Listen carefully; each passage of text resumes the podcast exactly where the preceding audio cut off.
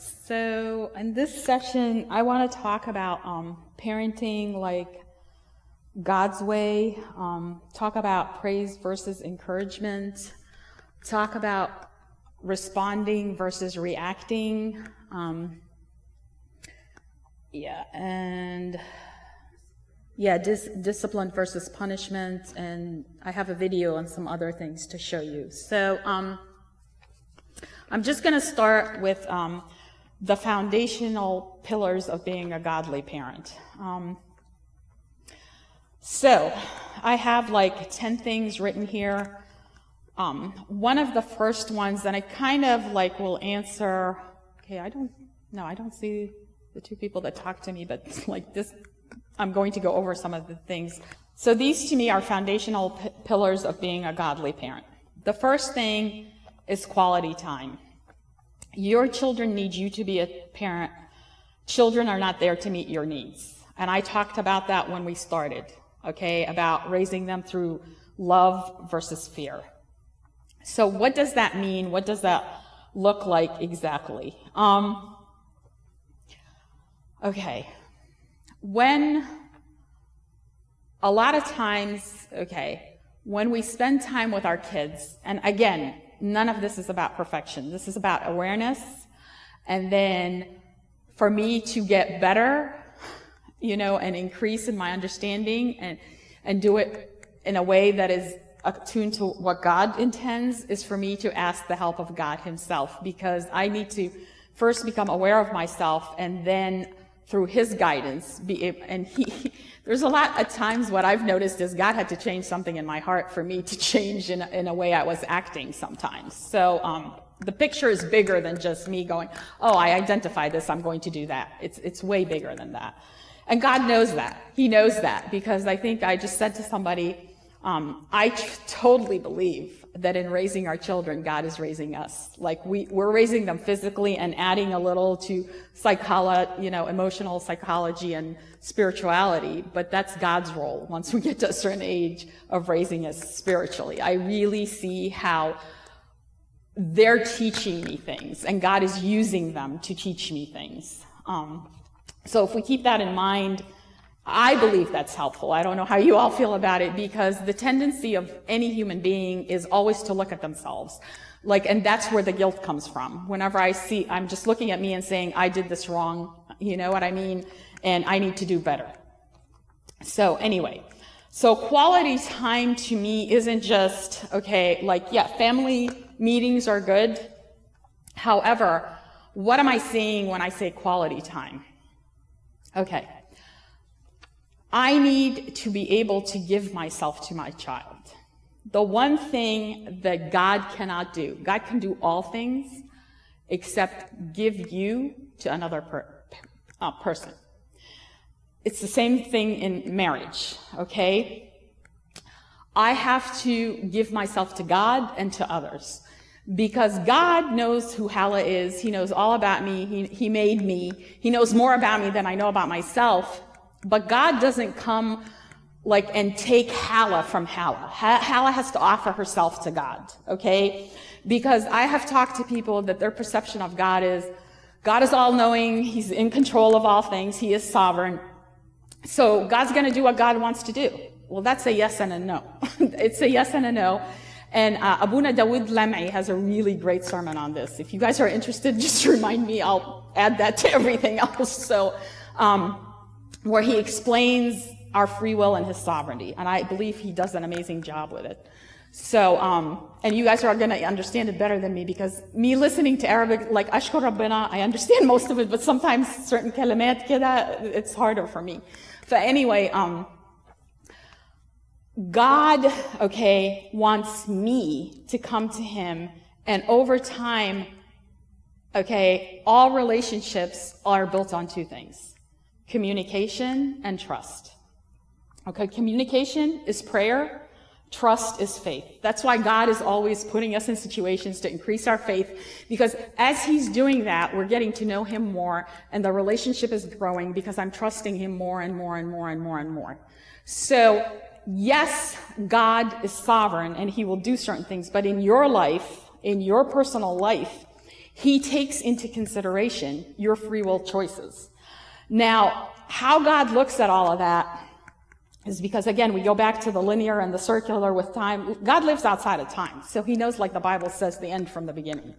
So in knowing that, when he created the world, he already took considered what Hala's choices are going to be. He's God. He doesn't need to wait till Hala gets to that point in time. You know, I believe like that's one of the greatest thing when like God clicked the light in my head to understand that whole thing with time because before that it kind of limited my understanding with certain things with God. So, um, so basically he's taking that into consideration. So the, when a certain situation happens, yes, I have free will in accepting him, accepting his will for me, but I haven't, I don't have total and complete free will. Because a good father would never take a small child, put them on the top of the mountain, don't put any boundaries around them, and they crawl off the mountain and fall and die. That's not a good father. Okay? So, in that, he says, Hala, even though he knows me intimately, more than I know myself, you know, I have to desire to know him intimately. So I have to continually be seeking him and offering him who I am, at least as far as I know who I am at this point. He knows me fully and completely. So let's take that and apply it to our kids. And again, this isn't about blaming, this isn't about perfection. But if we're honest, how many times our kids are desperately looking for our validation, and that's a whole other topic. Like as they get older, they should find validation in God, not in us, but that's another topic. They're looking for our validation, but we are the training wheels again. And what, what am I doing? What am I doing, Catherine? I'm in the kitchen, like, yeah, yeah, yeah, do whatever. I have to get dinner done, like, like, you know, I'm not there. I'm there, but I'm not offering myself to them. And kids know that. Kids know that. Because when we do it halfway like that or even less than that, they feel that. So they feel like, what is wrong with me? Like, what is wrong with me that mom and dad are not accepting of me? And again, this is not about perfection. It's not about guilt. It's about awareness and understanding. So we can be aware and ask God for his help so we can change over time and get better at acknowledging who our child is as a person and how I can be in the moment with them. When I say quality time, I'm not saying because I know everybody's time is limited. But when I pray, God is there for me. I know He's God. I can't compare me and God. He's there. He's complete. He's running the universe. He's doing, but He is there with Hala and Hala is speaking to Him. And that's what I want you to think about when you're dealing with your kids. Because kids feel that. They feel that. They sense that. God put all these feelings in us for a purpose. Now, a lot of times we use them for the wrong purpose, but that's also another story. But they know, they know, like, yeah, mom's really listening to me. Like, I know she's there. Like, I can feel it. So that's what I'm saying. They need you to be a parent. They need you to be a parent because you are God's training wheels. You are God's training wheels because we're teaching them the relationship with God through the relationship with us and them. And again, do not expect to be perfect because unfortunately, when talks like this are given, it's like, yeah, we love our kids. We want to do the right thing. We believe we can do it. But remember, Hala can do nothing without him. And I am totally convinced at this point. Like I said, if I'm not totally and God sees something, it's in the 90s. I, I've been through enough with God to know that I cannot. I cannot. I can't change myself. I can maybe develop certain skills, but at some point, you put me under the right level of pressure, the real me will come out. so um, just be aware of that. Listening to your children carefully as God listens to you. I kind of covered that because we kind of sometimes we're busy, we have to listen. And again, the example I used with my son, if you don't think, just be aware. Like tell them, i I tell them all the time, this is really not a good time. Sometimes too, if, if I've been serving a lot or counseling a lot of people, like I'm human, I have a limit. God is limitless, but I have a limit. And I know our gentlemen can agree with this because when you go to work, I know women go to work too, but men and women internalize stuff differently, and there's nothing wrong with that. God made us different for a purpose. There's, there's pluses to both sides. So like they can't sometimes come home, turn all that off, and get into the family mood. And you know what I mean? And we need to understand some of that. Now, that doesn't mean that they shove all that off, but we need to understand that. So, listening to your children carefully as God listens to you. Three is admit when you are wrong, and we've talked about this, and use this as a teaching tool for forgiveness and grace in order to build healthy relationships. Okay? Because If I don't admit when I'm wrong, I'm basically giving them the message, I'm perfect, I don't do anything wrong. And like I said in that one example earlier, I, I, I have asked them many times, like, I, I need your prayer. Like, I need your prayer. I know I'm the parent. Yes, that doesn't mean they take over, but I'm trying to share my humanity with them and tell them God is working on me as much as He's working on you. And we're a family. You know, we're supposed to support each other. So, um, I think, like I said, the greatest struggle is just looking at our kids. I, am sorry to say this, and I know I've done it. Like, okay, at home, we have uh, living room furniture, dining room furniture. They're part, there's something else we own. They're not. This is another person God created. He gave them to us to store for Him. But God, they belong to God. If we keep some of these things in mind, they kind of help our perspective as we look at our children and what we're dealing with. Um, okay, let's see. Love your children unconditionally. Love is a choice. Love is a choice. Trust is based on behavior. What does that mean? Love your children unconditionally. We kind of talked about that earlier. That means you get the message to them the best way you can as where you are developmentally. I love you no matter what. No matter what. Because as they get older, and when they go away to college and they experience people brought up different ways, and there's things gonna come up. And if you haven't established that foundation, and um, Brother Anthony and I were talking about that, like some people feel like the next session is more important, but the foundation is established right here. If you haven't established that foundation, for them to feel connected to you, to talk to you. Now, I'm not telling you they're going to tell you everything. No, as they get older, they figure out this is my life, which it is because with mine at the ages they are, I have really, really learned. I actually go to God more now than when they were younger. When they were younger, it was, stuff was easier. It was, I don't want to say black and white, but it was closer to black and white than this big world now where I know my son at one point, my, my second daughter, um, knew he was doing something that wasn't acceptable. And she was like, and I was aware of it. I was aware of it. And uh, God made me aware of it because God is faithful. If you involve him in raising your children, like I, they used to tell me, mom, how do you know certain things? I said, I'm telling you, I'm FBI mom with God. like he lets, he, how could a God who says, I will make you and sustain you. Not, he gave you the kids to store. Why wouldn't he tell you what's going on? Why wouldn't he do that? Okay, he is faithful, but a lot of times we're too busy to ask or listen or seek or any of that stuff. We believe we can handle it. I know I can't handle it. So she came to me and she told me what was going on, and um, I was like, Yeah, I know, Christine. She's like, You know, and you haven't talked to him, and you haven't said anything, and you have. I said, I'm praying because I, at his age, I feel like God is saying, don't say anything right now. Three weeks later, I can't remember what happened because, like I said, God sends messages through the Bible. Sometimes when I'm reading a verse and it's like, oh, yeah, that's the answer to what, or sometimes a person says something, it comes in different ways. So, um, and really the key is me to pay attention. He's always talking. As, as I get older, I realize that is me to pay more attention. So, um, because I'll just throw something in here. Sin, okay, doesn't separate you from God. Like a lot of people say, like sometimes people have talked to me and they're like, uh, I can't go take communion because I've sinned, da da da da da da. What happens there is God is always there for you. You can't hear God because you've put up something. It's not that he says, Oh, you're sinning. I want nothing to do with you. Because if you look at the characters of the Bible, who wasn't sinning and God was still dealing with them and talking to them and all kinds of stuff. He doesn't want us to sin because it harms us and he loves us and he's already structured that order and he knows that I can hear less when I'm into something that isn't good for me. So, um, with that being said, um, let's see. Where was I? I'm sorry. I just lost because I went off track. Um, so,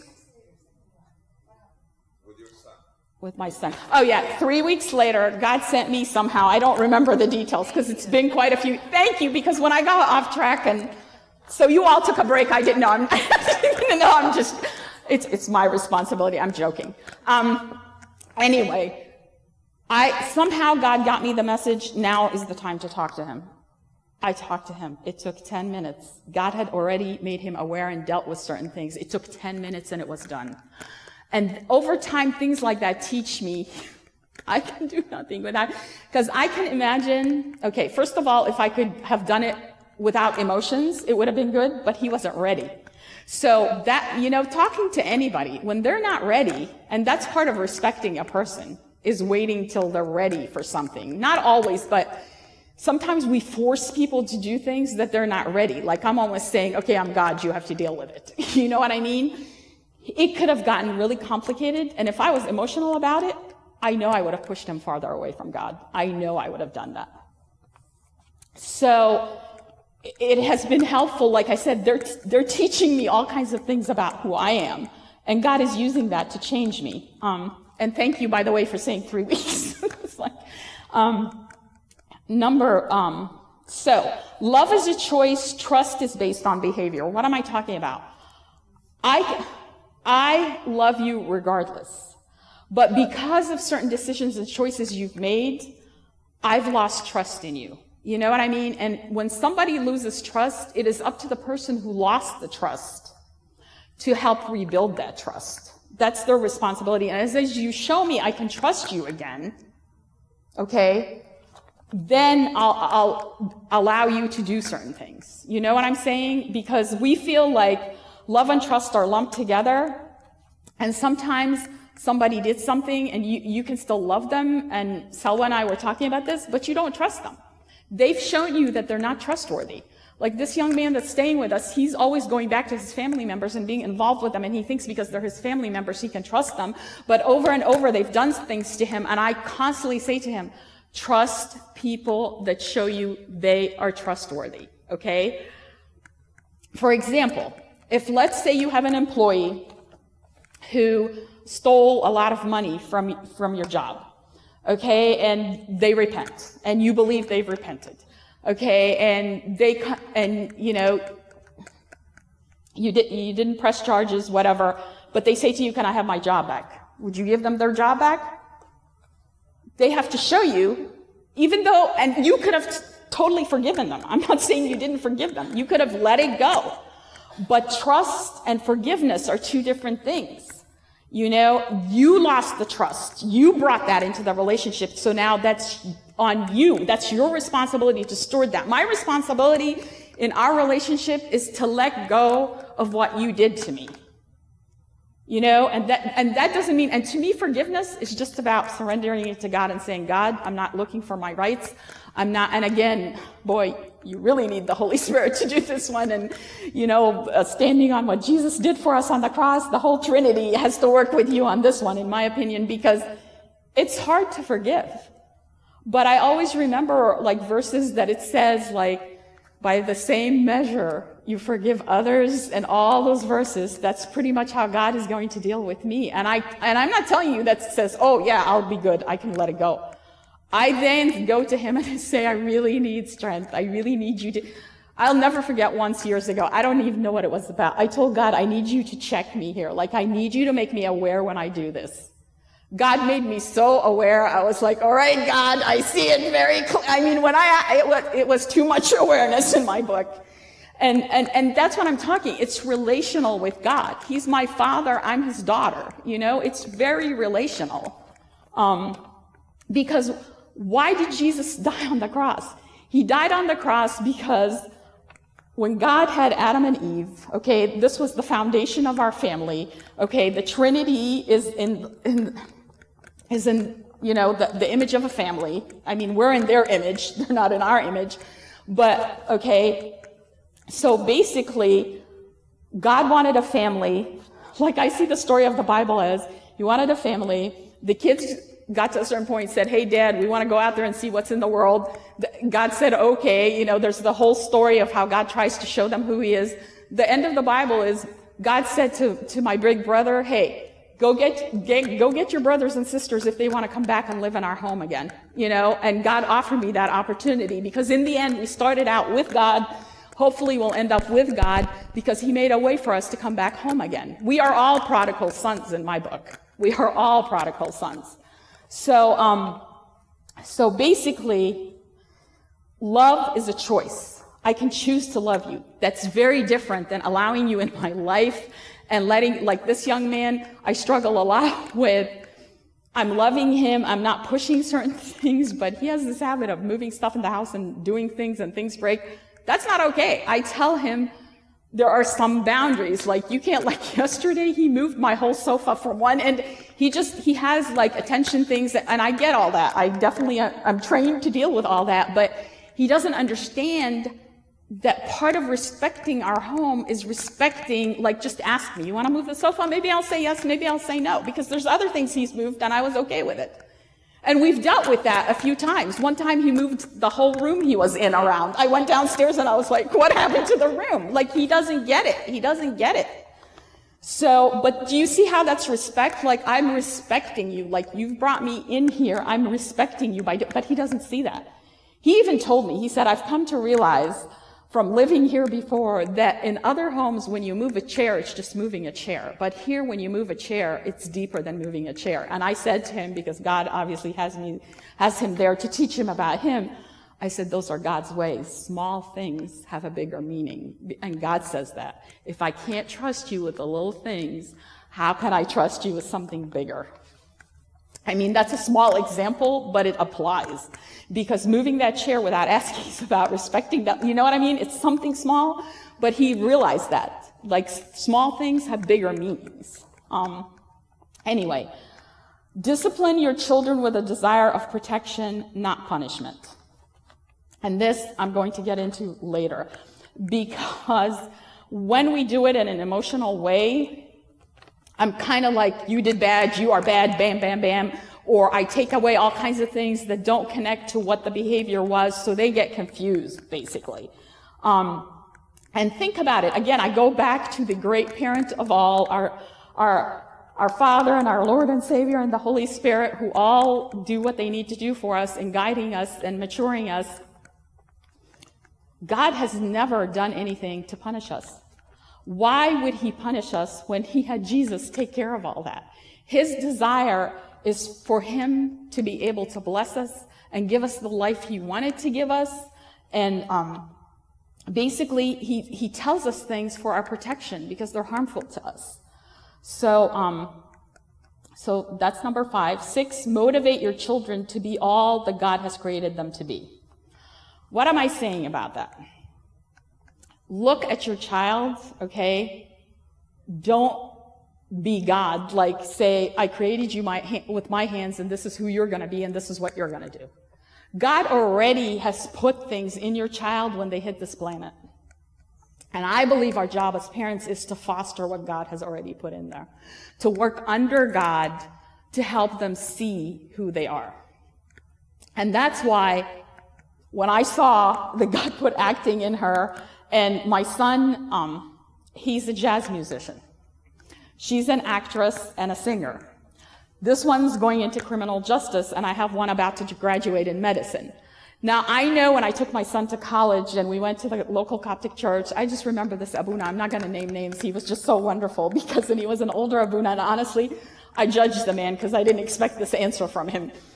Um, we took him to Abuna's office saying, you know, Alex is enrolled at school here. I won't mention, so you don't go, well, church is close to there, but, um, Abuna, and um, he's like, oh, that's wonderful. Is Alex becoming a doctor, a pharmacist? You know, he listed the list. And I said, well, Alex isn't your t- typical Coptic kid. He's not enrolling in any of that. Alex wants to study music and he wants to study jazz. And honestly, from ninth grade, it just started appearing how much this is what God put in him because I usually take two years before college to pray with them. They pray and I pray for what is your will, God? Like it, it was obvious. And with him, I said to him, Alex, We need to find out if this is something God wants you to do on the side or if this is what he wants you to do for, for your life's work. And over time, it surfaced that that's what he's supposed to do. Um, because I totally believe that we can serve God in any field.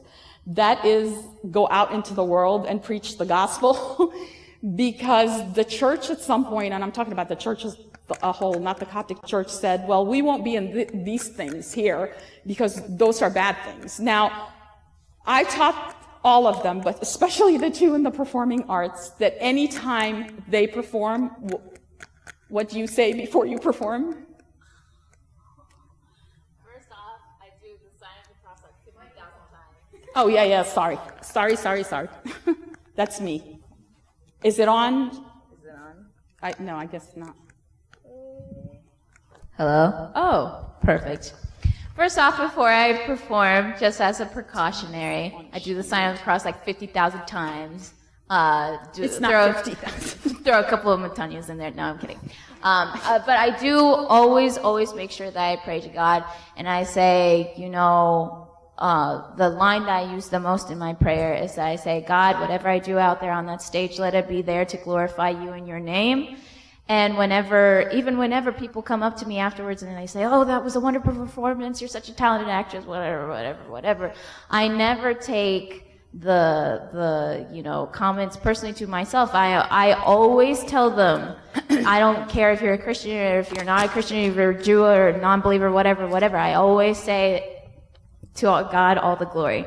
To God all the glory. Like that is constantly what I do because when you're in the performing arts, what you're really doing is that you're showing humanity on a different scale. I call myself specifically because I'm in acting. I call my, myself what is it? Um, uh, a performance psychology major is the thing that I would say all the time because you say actor and everyone's like, oh, you know, that job is so lowly, whatever. If I say I'm a performance psychology major, then everyone's like perks up, oh, you're a performance psychology major. That's so interesting, you know? But um, honestly, that's what it is because I, as an actor specifically, I get to take, the, I have the job of taking one of God's greatest, most beloved creations and achievements, us, humanity, and I get to showcase it for the world, you know? And through that process, of not only glorifying the humanity that I was given, but the humanity that we were all given, I glorify God because He created us. And in that whole process of me getting to understand humanity and my own humanity even better, you know, when you want to know a skill, you go to the master in order to learn that skill. I want to learn about acting. So you have to really know humanity and the heart of a human being and the, the trials and tribulations that we go through on a regular basis. And in order to do that, you must go to the master who's the best person who understands how to make people inside and out. That's God. So when I am doing what I am doing for the name of God and for the purpose of glorifying His kingdom, I am not only glorifying my own humanity that He gave to me as a gift, I'm glorifying your humanity and in turn glorifying God. Thank you for my TED Talk.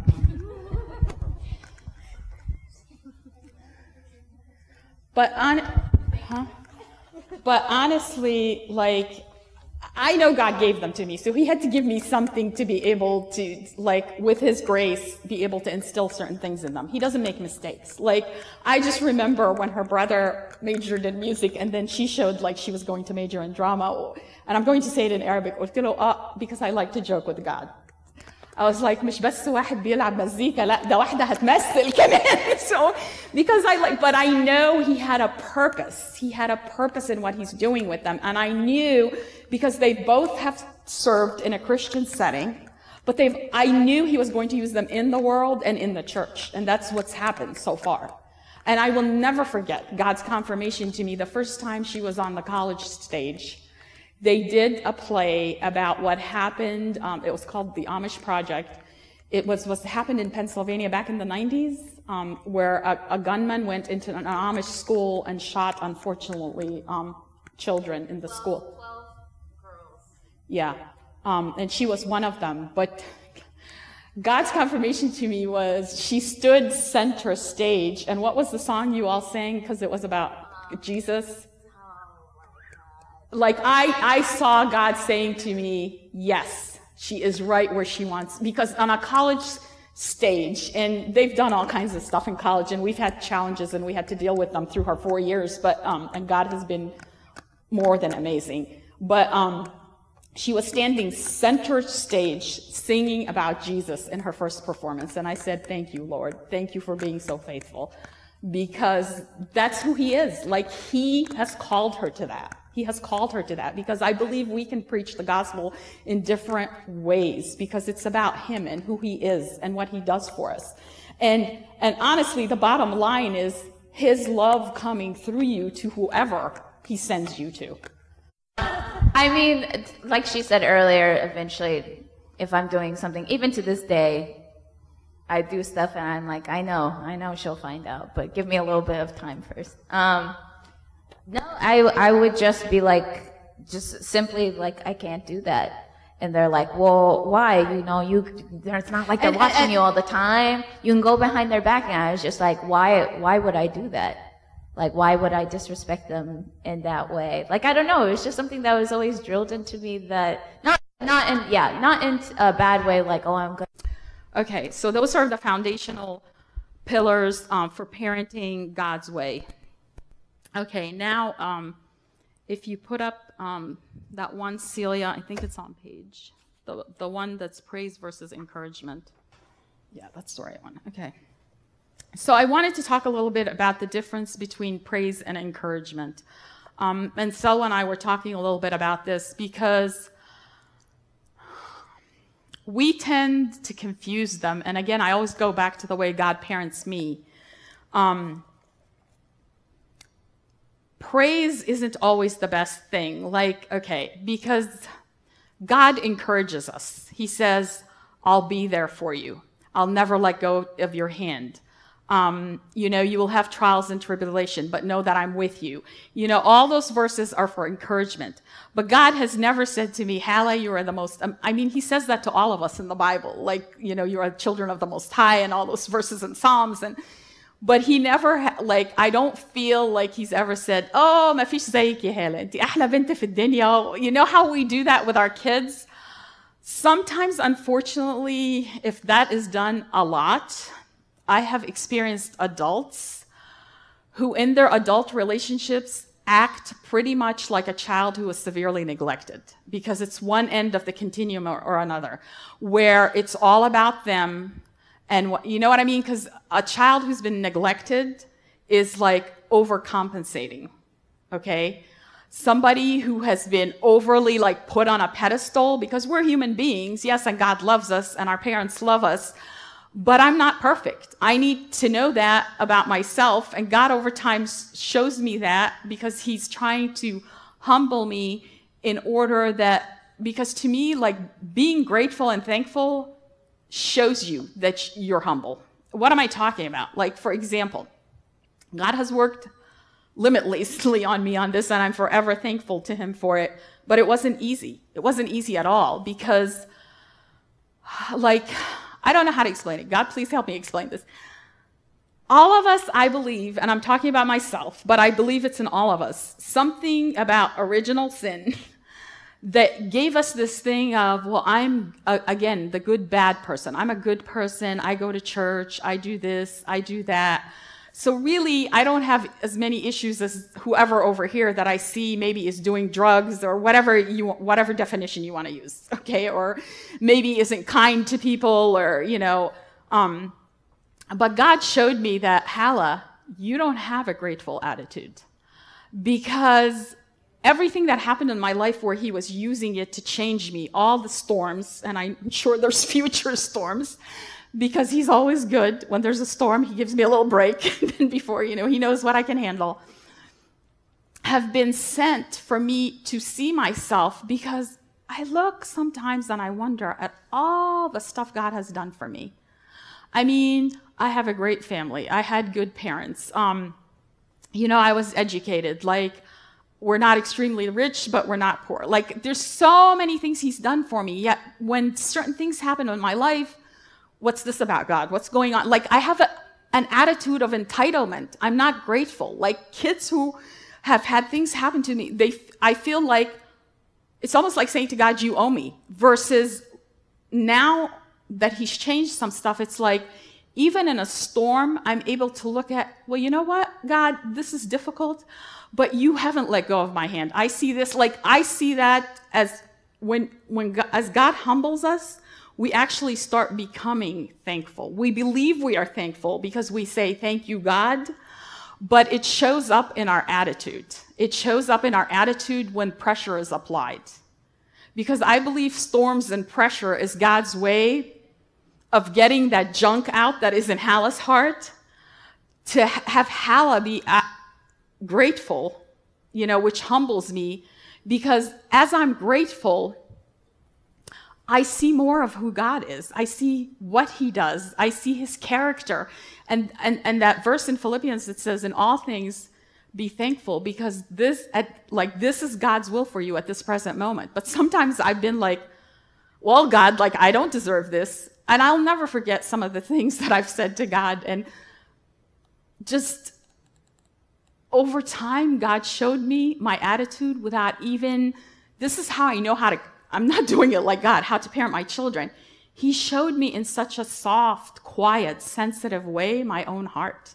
And I had to drop to my knees and ask for forgiveness because I thought, oh, why are you allowing me to go through this? This is so extremely difficult. Like, I don't deserve this. I don't, des- I, like, I'm telling God who got on the cross and has no sin, I don't deserve this. Like, I did not see my pride. And that showed me, like, the fact that my gratitude, like, you know, gratitude and humility, like, like they go hand in hand. And look at what God, with Cain and Abel, he, what did he say to, what did the father say to him? He said, why has your countenance fallen? He's talking to him about his attitude. He goes, Don't you understand when you have this attitude, sin is waiting for you at the door and you're going to make a bad decision? That's basically, if you translate it in modern English, God is saying the issue is your attitude. So, in doing what God does, He is working on our hearts. But what's in my heart shows in my attitude, is what I'm trying to explain. So, anyway, to get to this, okay, Praise and encouragement. Okay, I know you can't really see this, but I'll send this to you. Okay, so with praise, um, the focus is on external control. So what you're teaching the child is you are worthwhile only when you do what I want you to do. You cannot and should not be trusted. Okay, when you encourage them, you're focusing on the child's ability to manage life constructively which sends them the message, I trust you to become responsible and independent. You're encouraging them, you're giving them opportunities to take on responsibility. And responsibility isn't just chores and all that, because, like I said, I didn't, I don't say I fully get it, understand stewarding my life. Selwa and I talked about that. And over time, God showed me that the greatest gift He gave me is my life. I know that's like common sense. But all those parables where Jesus speaks about, you know, um, there was a master and he had these servants and he gave each one a gift. And when he came back, uh, there's those two parables, right? And so you see what Jesus is saying to them.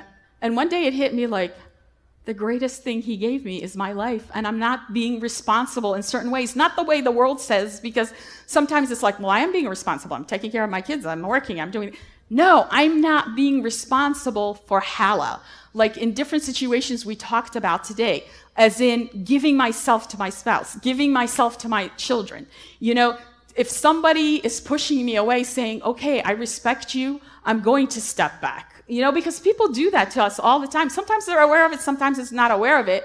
But respecting God and respecting others is also respecting myself. Like I was doing all kinds of things where like over time, God had to open my eyes to that where how is that good for anybody?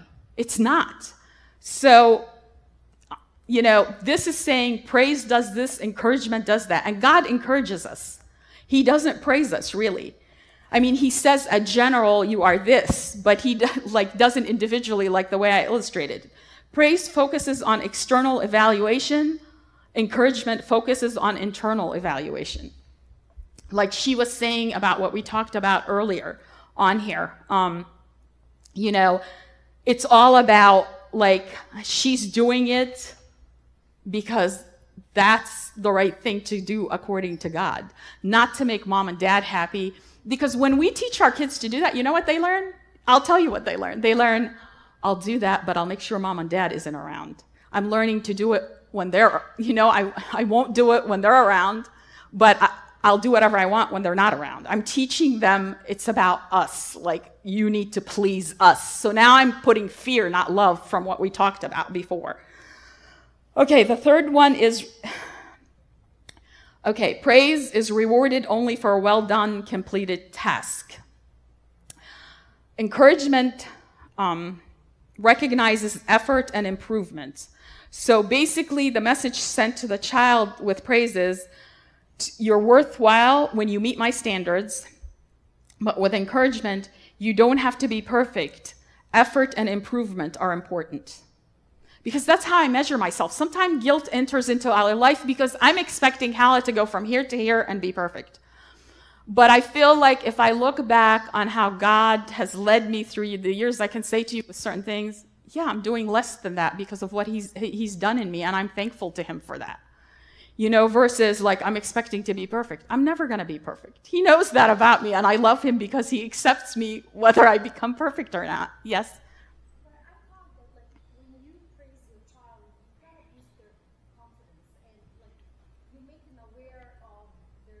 Oh, sorry. Sorry, sorry. You guys have to remind me. I honestly, I apologize. All right, so again, I'll repeat. I was thinking that praising my child will ultimately boost her confidence and would make her appreciate what God has given her in terms of whatever it's whether it's capability or it's determination or the, like the good things about her personality. If i say oh you're doing this so well i'm so proud of you i thought that this is something like instead of telling her you know what? If you do that i will really love you i would say like i will appreciate whatever she has and in that in a I don't know, in a different sense, it would make her. Yeah, feel, no, I, under- I know, understand what you're saying. Okay, so here, here's the point. Thank you. Here's the point. I'm not telling you not to tell them, like, but s- try to stick to who they are, okay, with the praise. And don't do it overbearingly. Why am I saying that? Because, like I said, I have counseled grown couples where one or the other, their parents basically told them, you are flawless. And now there's serious marital issues because this person can't believe because their family's still telling them, you know, the family they were raised in, you are flawless. But their spouse, who God has put a mirror for, is saying, well, you're not that flawless. You do have some things. And they just, they won't acknowledge it. They won't deal with it. You know, do you know what I'm trying to say? So don't say, like, you, yeah, you're perfect or you're amazing because you do this.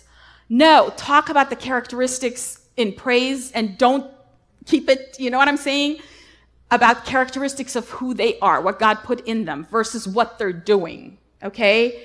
And why I'm saying encouragement, encouragement works more. Like you, you are equipping them and empowering them to succeed. Like I taught the kids at um, St. Mark about good touch, bad touch, the younger kids. And I, I talk to them about some ways to empower them. So if something happens, how would they handle that? Because we tend, and I'm putting myself in there again, to kind of like where you're little, you don't know, you don't understand, you know what I mean? So now they're in a situation, and an adult or another child is doing something, and they're just used to just being there, and they're not, you know what I'm saying? Like their humanity, they have, I'm not saying they're gonna be you or me, but I always, that's where prayer kicks in too, because sometimes I've said to God, I said, God, I can't even protect myself. How can I teach them to protect themselves? You know, but I have to do my part, and God will cover the rest. So, um, anyway, okay, where am I? Um, praise, um, the three, two more things. Sorry, to be worthy. No, I already did that. So one more thing. Um, folk, praise focuses on self-evaluation and personal gain. You're the best. You must remain superior to others. To be worthwhile is the message being sent. While encouragement focuses on assess and contributions and appreciation. Your contribution counts. We function better with you. We appreciate what you've done. And I think that video with the family uh, meeting kind of illustrated that with the little girl, you know, like encouraging, she wanted to tell a joke. So, like, appreciating like what she wanted to add to the family meeting. Thank you for doing that. That was a cute joke. You know what I'm trying to say versus you are just the best joke teller in the world. No one tells jokes like, you know what I'm trying to say? There are parents who have done that and it creates issues once you you're into adulthood. So I hope that's helpful with that.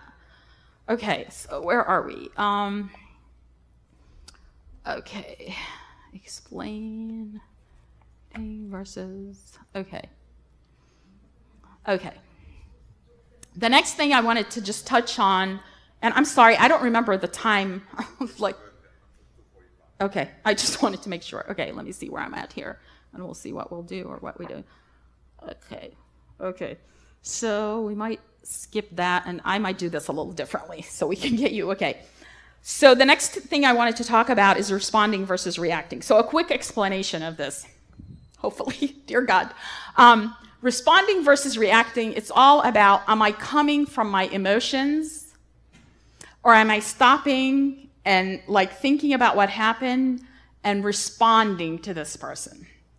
Because usually if a child or anybody does anything and I go with what I felt, I'm reacting. Okay, so that puts them in control of the whole situation, basically. And that's what we tend to do with our kids, and they know how to take that control and wheel you around. So, um, but responding and reacting are also reacting is fear based, responding is love based. Um, responding is respecting the person in front of you. Um, Reacting throws people into that. I don't know if you've ever heard of this in psychology. It's called um, fight and flight. When you're under, and they've talked about it, when you're under a lot of stress, you have the tendency to just come out fighting. You know what I mean? It's adrenaline that God has built into you for the case of if you're ever in a dangerous situation or there's an animal or somebody chasing you or whatever. When you react, that's what pushes people into doing that. Responding is about boundaries, reacting is about walls, okay? Because people put up a wall versus a boundary, which there's a difference. I'm not gonna get into explaining all these, but, and responding teaches responsibility. Reacting teaches you to be irresponsible. Responding teaches accountability. Reacting is a victim mindset. And this is what I will tell you. You do not want a victim mindset. We all struggle with that. Since Jesus got on that cross, died and rose, we, are, we, we have a victor mindset. There is nothing that we cannot do through him. We can do all things in Christ, and he, li- he literally means all things. And that's another story. But anyway, um, so when you respond, you're communicating, you're cooperating, and you're working together. With reacting, you're kind of pushing that person into avoidance tactics. You know what I mean? Because you pounce on them emotionally all the time. So you know, and this again, it's it's love based and it's about stewarding your life. So, um, with that said, Celia, can you play the video, please? Thank you.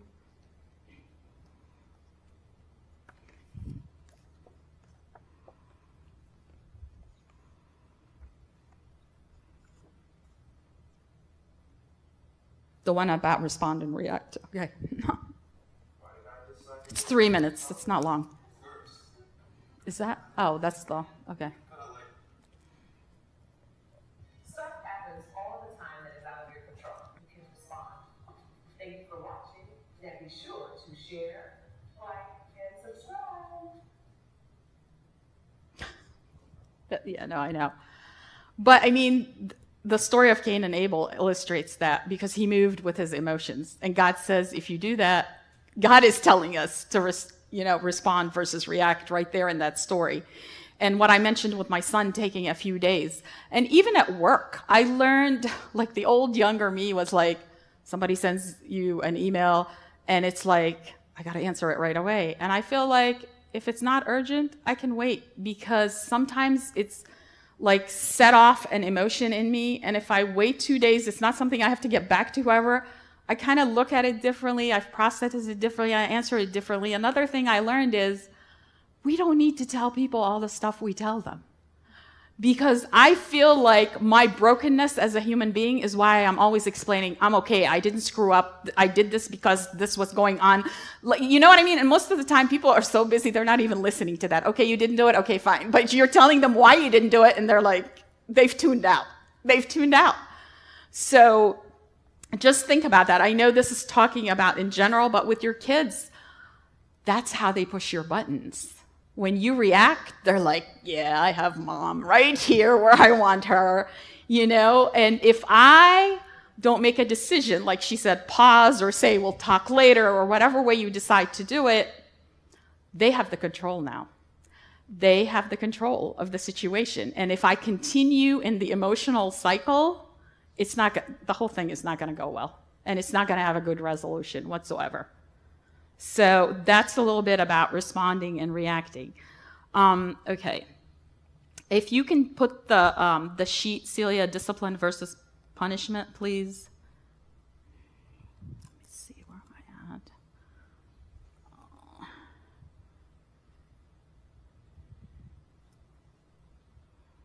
Yeah, I thought.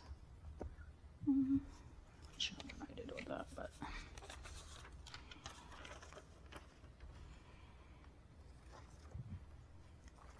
Okay. So, bringing out the best in your child is using consequences. And I'm going to talk about this a little more when we go to the third part. Natural consequences to the choices they make.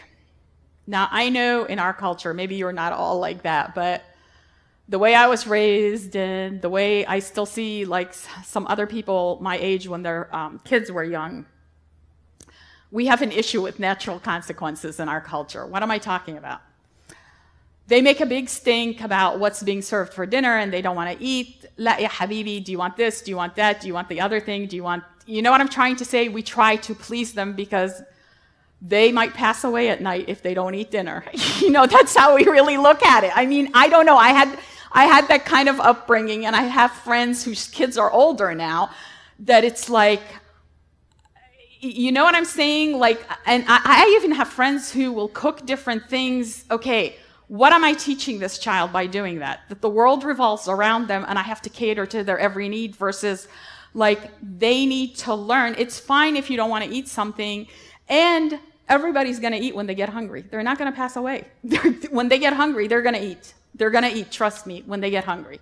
Um, and so, I, I don't know if you all have that kind of upbringing, but there's something like I've talked to moms that let, like, you know, they want to wear something that is lighter for school and the weather's cold. Now, I know they could get sick, but sometimes if a child, this is just my opinion, you decide, is forcing something in that area, how they dress and stuff, and you've given them choices like here's three outfits, you know, to empower them, whatever, and they're insisting on something lighter. And my opinion, I would let them go because if they catch a cold, they experience the natural consequences as to why I said, you need to wear a coat. Like, and I've done that with them. I know I've done that with them with different things.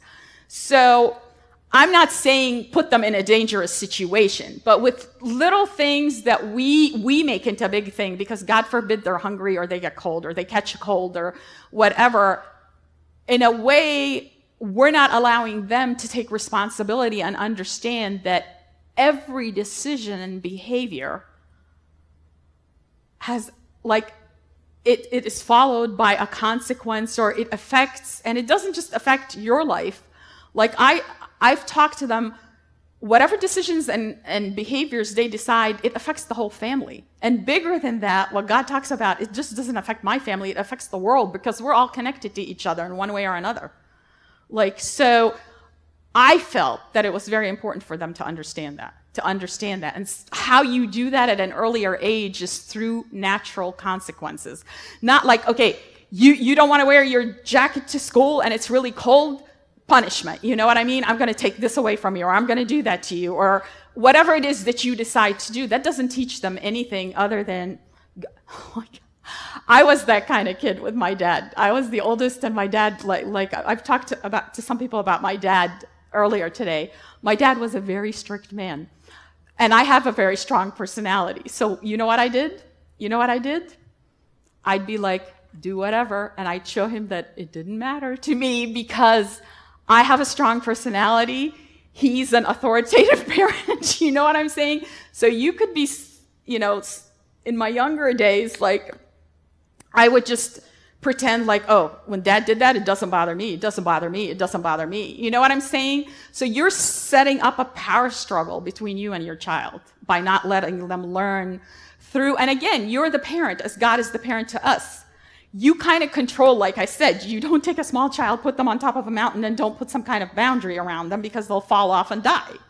So you have to think about how to go about handling this. Um, so basically, um, that's why, to me, it's a better way to use consequences versus punishment. And if you think about it, that's exactly how God parents us.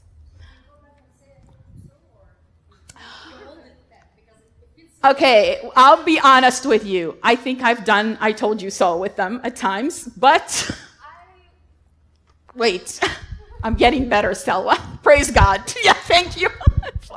Okay, I will say this.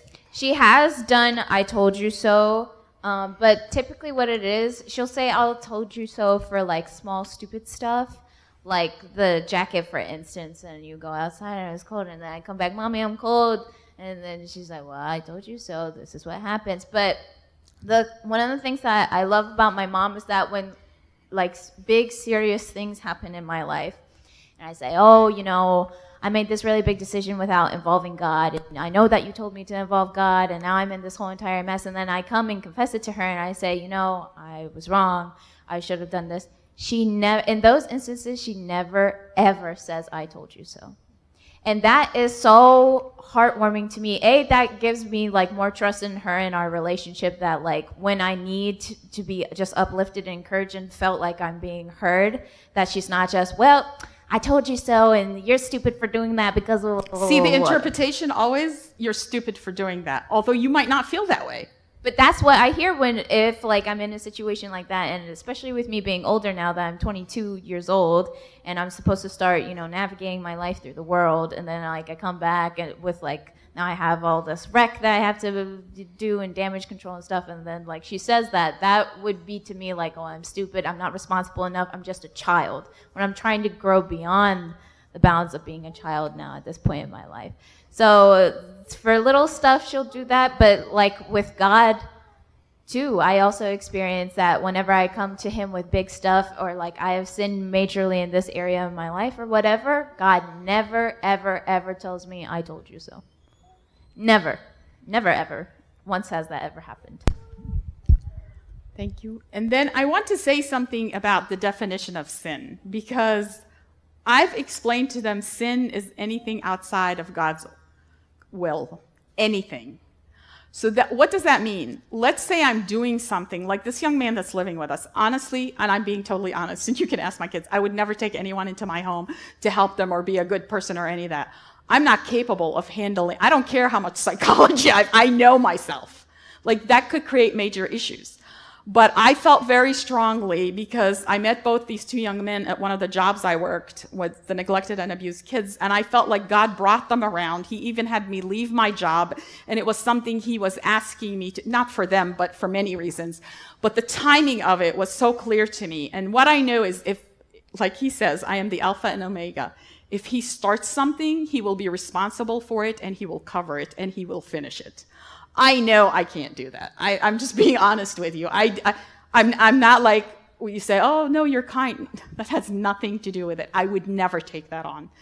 Taking someone who has certain issues, and we all have issues, into my home with my family, unless God is in, his hand is in it, no way would I do that. No way. So, with that being said, the biggest part of God's will is his timing. And I know I sin in that all over the place. So I'm sinning against God. Because if I'm ahead of God or if I'm behind God, I'm outside of his will. Okay? Because God says, okay, I want you to do this, but I took a flying leap before God says, okay, it's time, you know?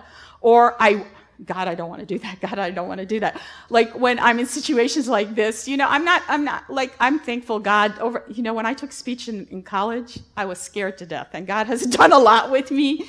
But it's not like for me, like I, I'm, I would say I'm comfortable speaking in front of people at this point, but it's not something that I hop out of bed and go, I'm ready to do this today. like, okay, let's go. I don't feel, but I know He has sustained me and He'll be with me and He's called me to this. And that's what I base it on.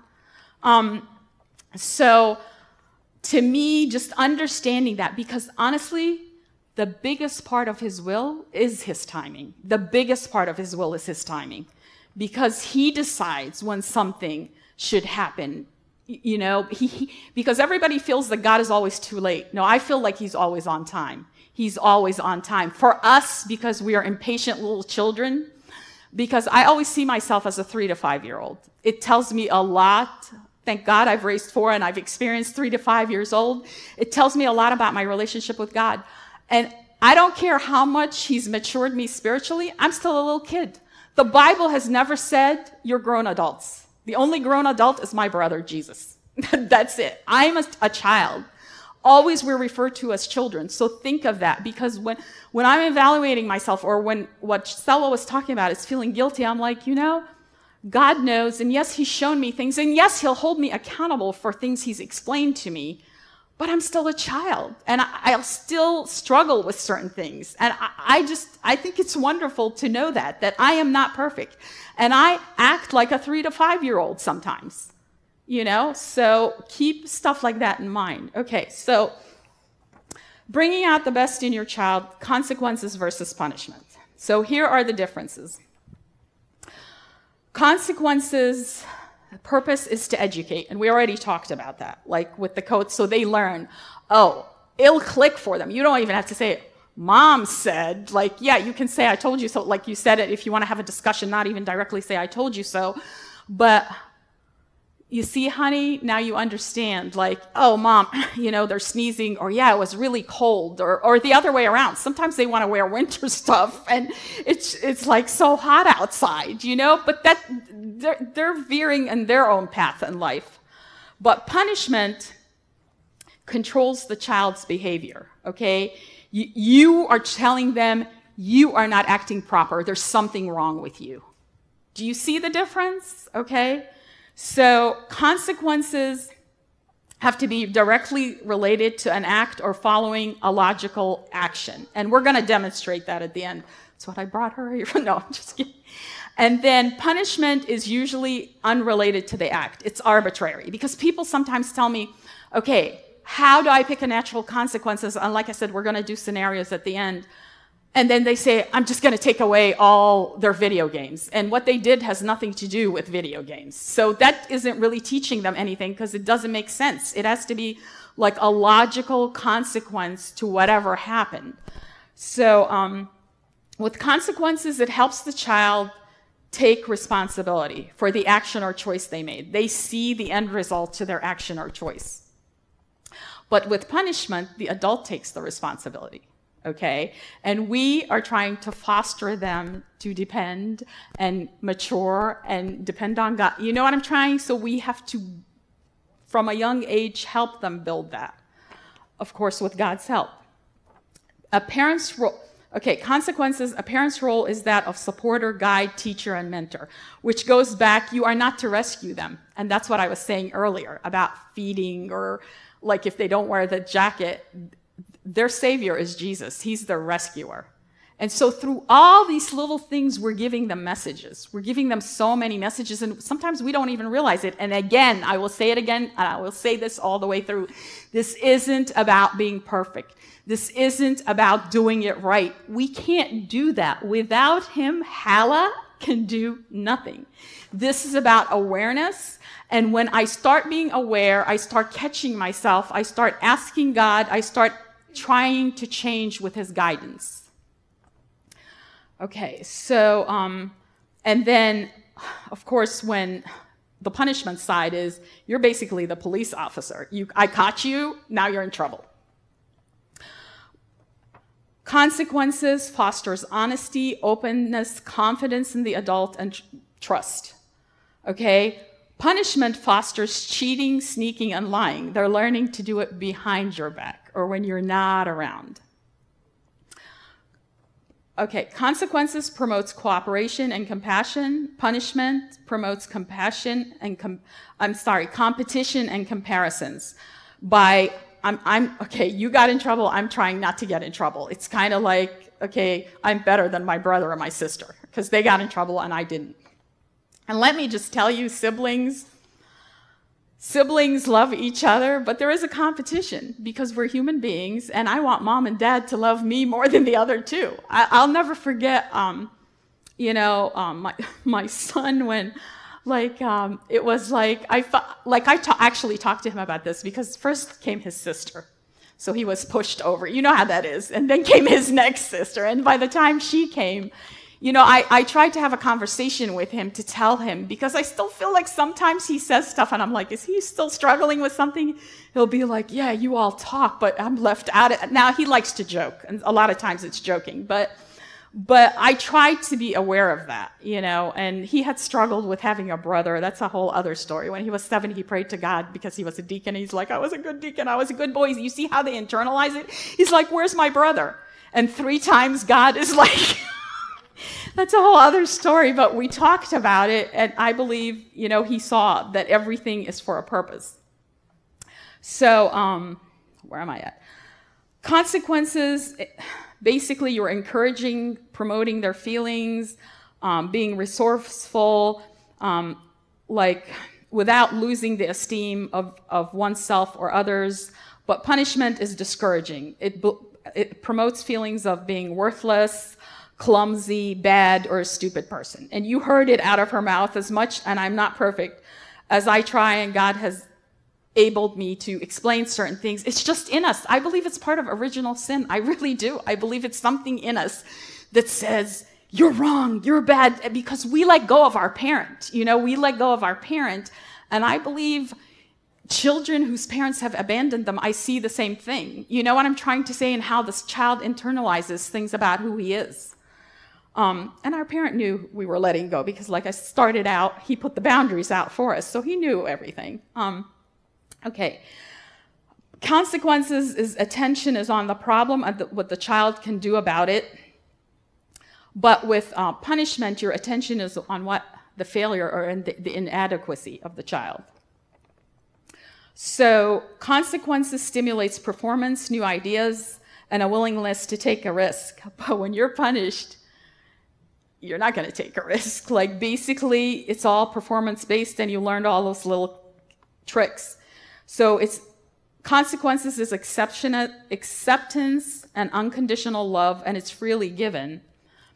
But the other, the other one, punishment defend, uh, is based on performance. And like I said, my whole thing, if you have to tie everything together, for us to learn how to raise our children on a love based model, which is in God, versus a fear based model. So, with that being said, um, let's see. Can you um, do the um, Charles Stanley video, please? This is a really good video for nine minutes on here. It basically talks about how to discipline your child without breaking their spirit.